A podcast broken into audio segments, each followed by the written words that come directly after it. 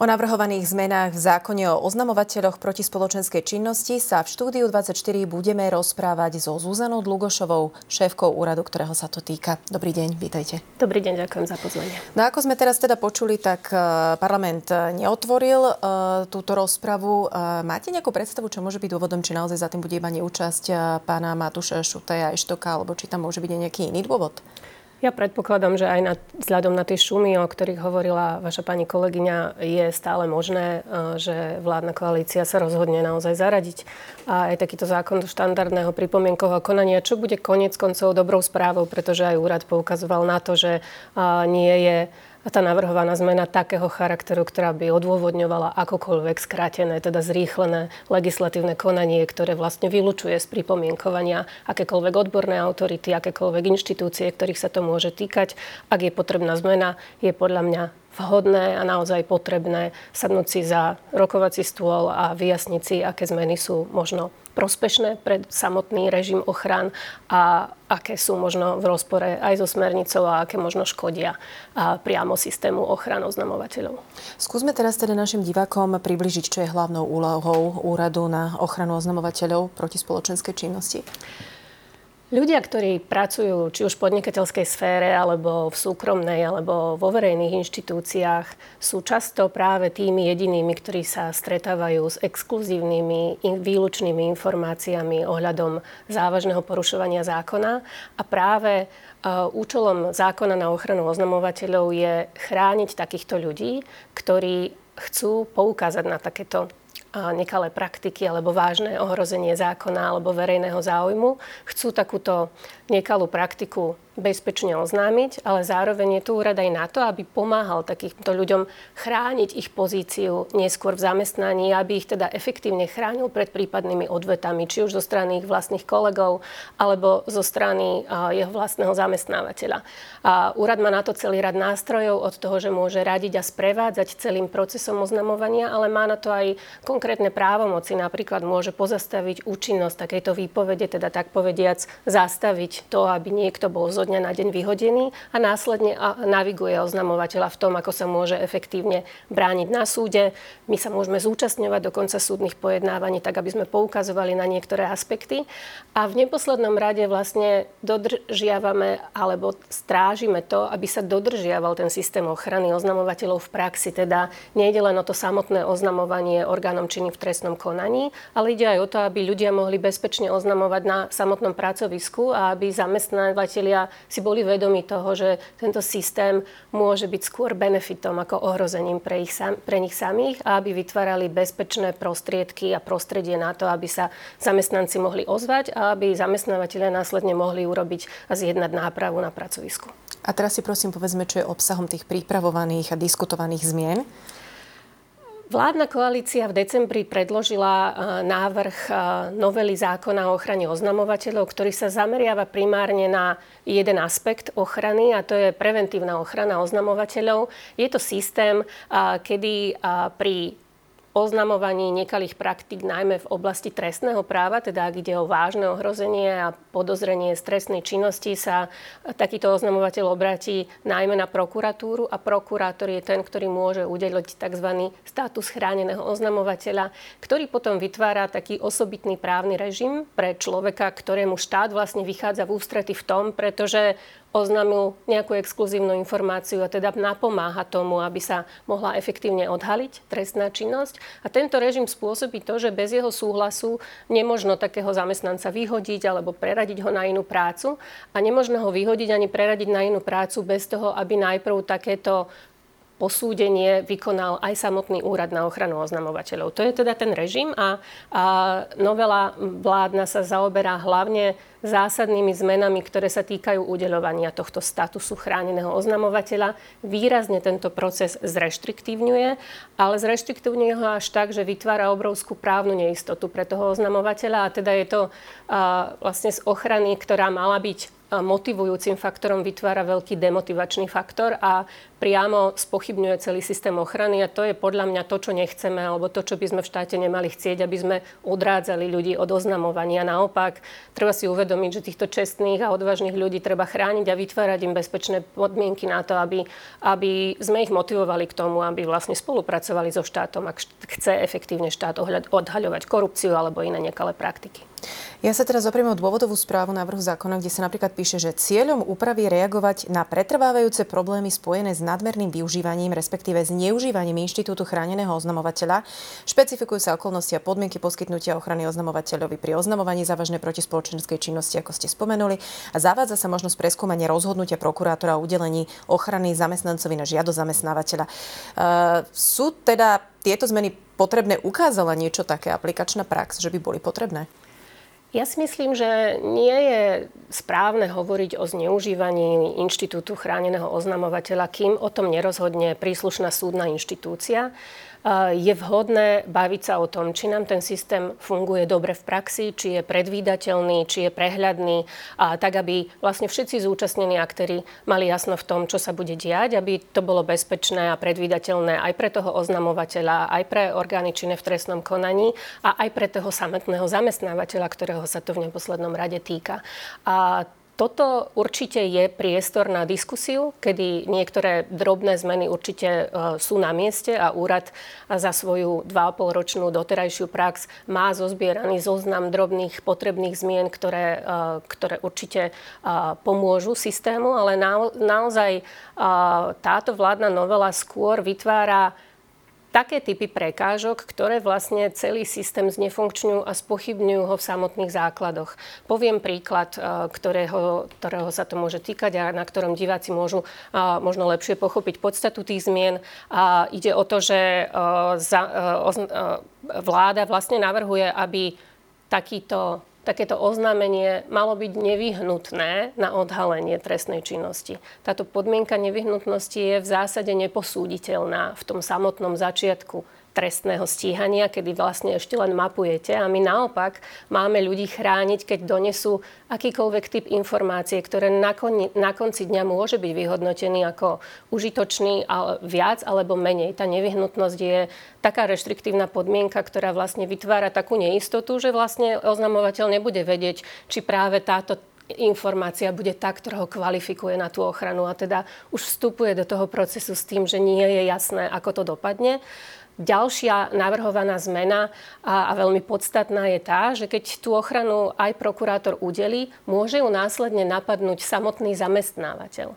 A to je zo samotnej podstaty vlastne spochybnenie celej ochrany, pretože zamestnávateľ je ten, ktorý je v konflikte záujmov. Práve u ňoho sa zrejme deje tá nezákonná činnosť a ak by sme mu oznamovali, že práve u vás sa deje táto konkrétna nezákonná činnosť, vlastne tým spôsobíme atmosféru, kedy je možné zmáriť takéto vyšetrovanie a následne sa oznamovateľ znovu ocitá v právnej neistote v tom, že či mu tá ochrana na základe tohoto, tejto odvolacej námietky zamestnávateľa nebude odňatá. A teda znovu vytvárame priestor preto, aby tí ľudia skôr boli odstrašení ako motivovaní k tomu.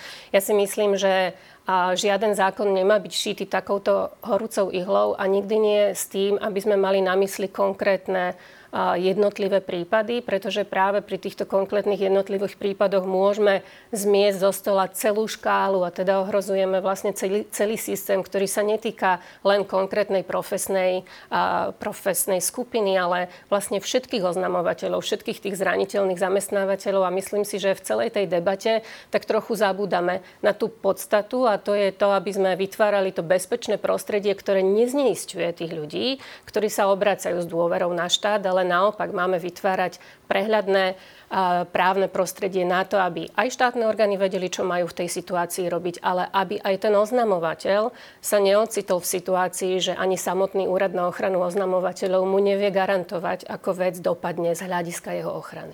No a vy ste už spomenuli šitie horúcou ihlou a v súvislosti s týmito zmenami sa hovorilo o zrýchlenom legislatívnom konaní. Existuje podľa vás nejaký dôvod na to, aby to takto bolo riešené? Zákon o tvorbe právnych predpisov stanovuje konkrétne podmienky, kedy možno zaviesť alebo vynechať pripomienkové konania a schváľovať zákon v parlamente skráteným legislatívnym konaním. Ide o najmä závažné ohrozenie bezpečnosti alebo ekonomiky štátu alebo závažné porušovanie ľudských práv. My tu, podľa mňa, každá zo strán, aj samotný úrad na ochranu oznamovateľov, ktorý vysiela signály, že je ochotný o takýchto veciach diskutovať a ktorý sám má pripravené konkrétne návrhy na potrebné zmeny. To je bežná situácia, kedy, ktorá patrí do štandardného legislatívneho procesu a ktorý, ktorý má prejsť teda s štandardným legislatívnym konaním, vrátanie pripomienkovania cez orgány prokuratúry, cez ministerstva, cez zamestnávateľské zväzy, ktorých sa to môže týkať a v neposlednom rade teda aj v rámci Úradu na ochranu oznamovateľov, ktorý vlastne tento zákon aplikuje denodene v praxi a naozaj vie poskytnúť aj cenné skúsenosti. Z toho, čo hovoríte, asi sa teda úrad nezúčastnil na tvorbe týchto zmien? Nie, nezúčastnil sa, ale zároveň chcem dodať, že máme stále uh, nádej, že takého procesu sa zúčastní a aj tento týždeň sa mám stretnúť uh, s pani štátnou tajomničkou ministerstva vnútra. Teda verím, že možno aj pozdržanie toho procesu uh, v parlamente je vlastne vytváranie priestoru na tú diskusiu a verím, že uh, takýto, takáto diskusia prinesie tie prospešné zmeny a nie tie, ktoré naopak e, odrádzajú ľudí a vlastne nevytvárajú e, priateľské prostredie preto, aby sme vysielali signál, že štát naozaj má záujem chrániť takých ľudí, ktorí vlastne idú s vlastnou kožou na trh a chcú sa postaviť za tú správnu vec a chce im vytvárať tie podmienky tak, aby to naozaj fungovalo v praxi a nehovoril primárne o tom, eh, kde sa to zneužíva a ako sa to vlastne eh, nesmie uplatňovať v praxi, pretože toto celé vlastne eh, je škodlivý signál pre všetkých občanov tohto štátu, ktorí majú už tak či tak problém s dôverou vo verejné inštitúcie. Vy teda máte záujem zúčastniť sa tých, e, toho nejakého nového kreovania, alebo teda tých zmien. Aj ste spomenuli, že za ten čas fungovania už máte nejaké aj vychytané veci, ktoré by ste možno vedeli uh, vylepšiť alebo zmeniť. Takže uh, vidíte tu priestor na zmeny, aby sa nejaký taký ten balans vytvoril medzi využívaním a tým teda spomínaným potenciálnym zneužívaním inštitútu oznamovateľov korupcie.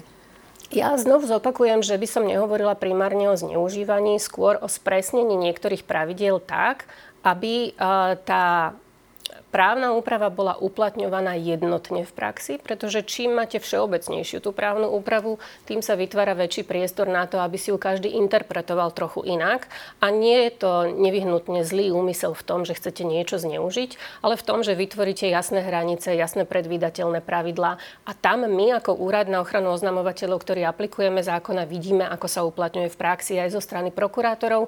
Vidíme priestor na spresnenie niektorých pravidel. Vidíme dokonca priestor na to, aby sa aj vyprecizovala napríklad aj samotná definícia protispoločenskej činnosti, teda to, čo vlastne je v tomto štáte chránené oznamovanie, lebo nie každá drobné porušenie napríklad nejakých pracovnoprávnych predpisov, nejaký vzťah zamestnanca, zamestnávateľa už by mala byť automaticky protispoločenská činnosť. Ide naozaj o tie závažné porušenia, kde je v hre ochrana verejného záujmu, teda dopad na náš štát, dopad na narábanie s verejnými financiami, dopad na zdravie obyvateľstva, dopad na ochranu životného prostredia a podobné závažné oblasti, ktoré vlastne by mali byť chránené, pretože štát tým vlastne vysiela signál, že áno, my si takéto informácie ceníme, pretože je to v prospech nás všetkých. A teda tie individuálne pracovnoprávne spory by tam už nemali spadať.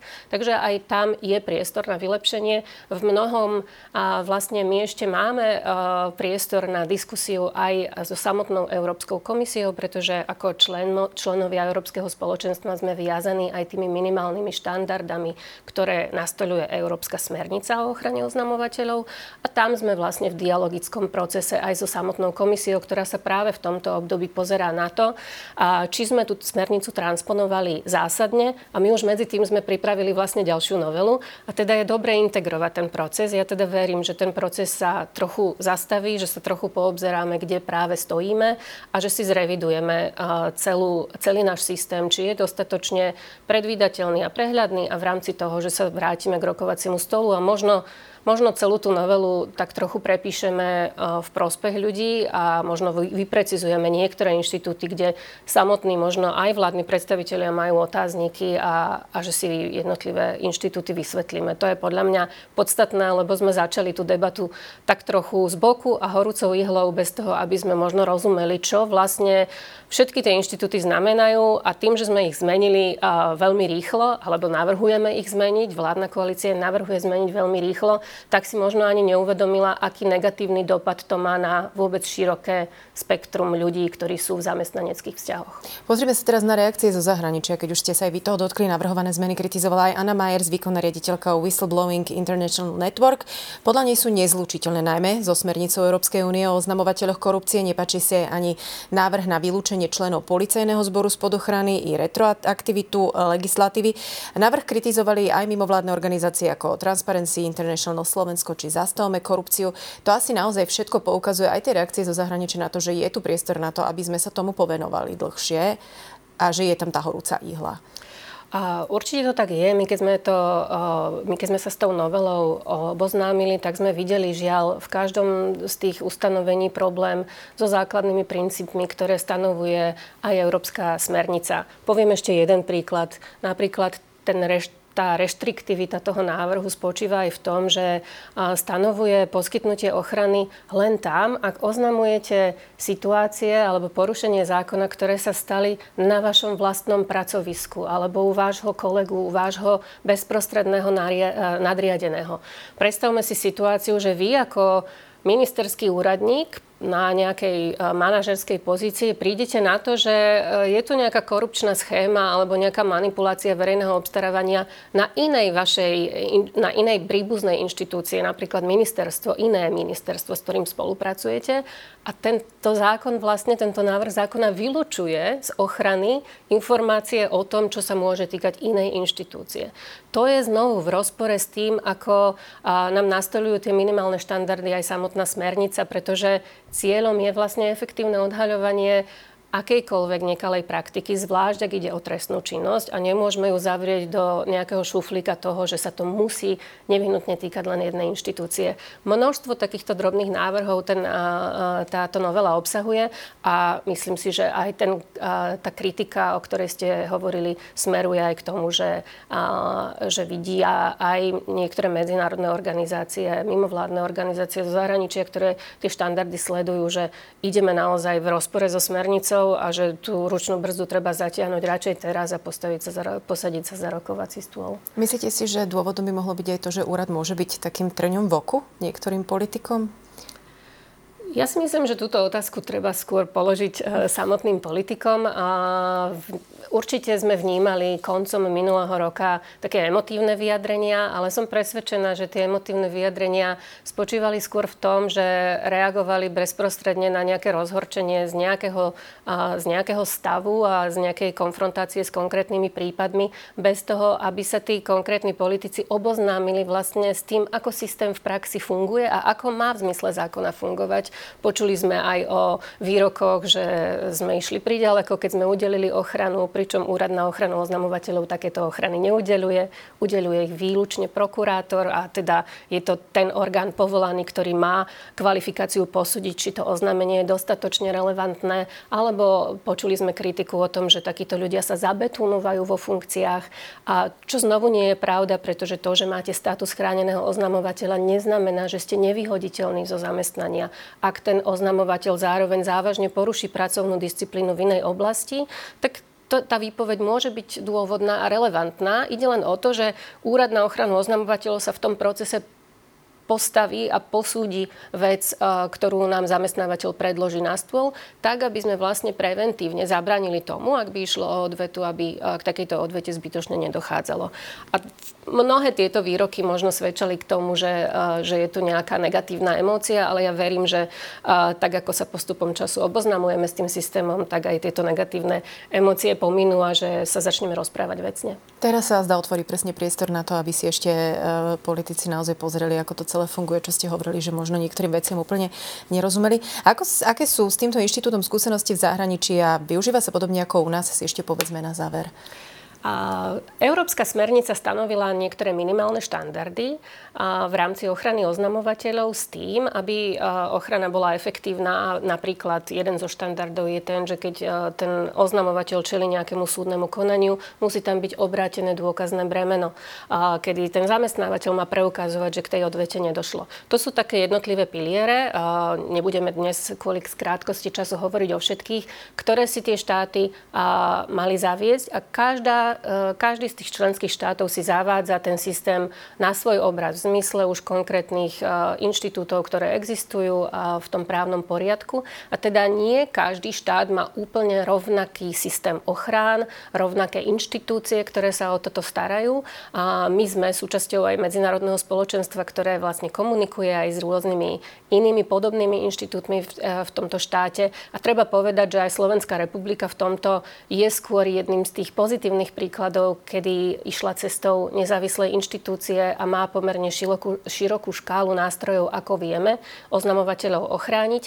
A potom sú aj iné štáty, ktoré to majú zavedené v iných, inštitú, e, iných inštitúciách, alebo napríklad Holandiania majú podobný nástroj ako my, kedy sa napríklad viacej zameriavajú na odvetné opatrenia a nástroje, ako motivovať zamestnávateľov, aby nešikanovali a neperzekvovali zamestnancov na svojich pracoviskách. Je to teda veľmi rôzne rôzne. A treba povedať, že sme na začiatku tejto cesty. Smernica, ktorú sme mali transponovať, bola záväzná a je záväzná pre členské štáty od decembra roku 2021. A teda sme zhruba v dvojročnom období, kedy mnohé inštitúty aj v rôznych členských štátoch sa ešte len utriasajú. A v tomto smere Slovenská republika má asi najdlhšiu históriu spoločne s Holandskom.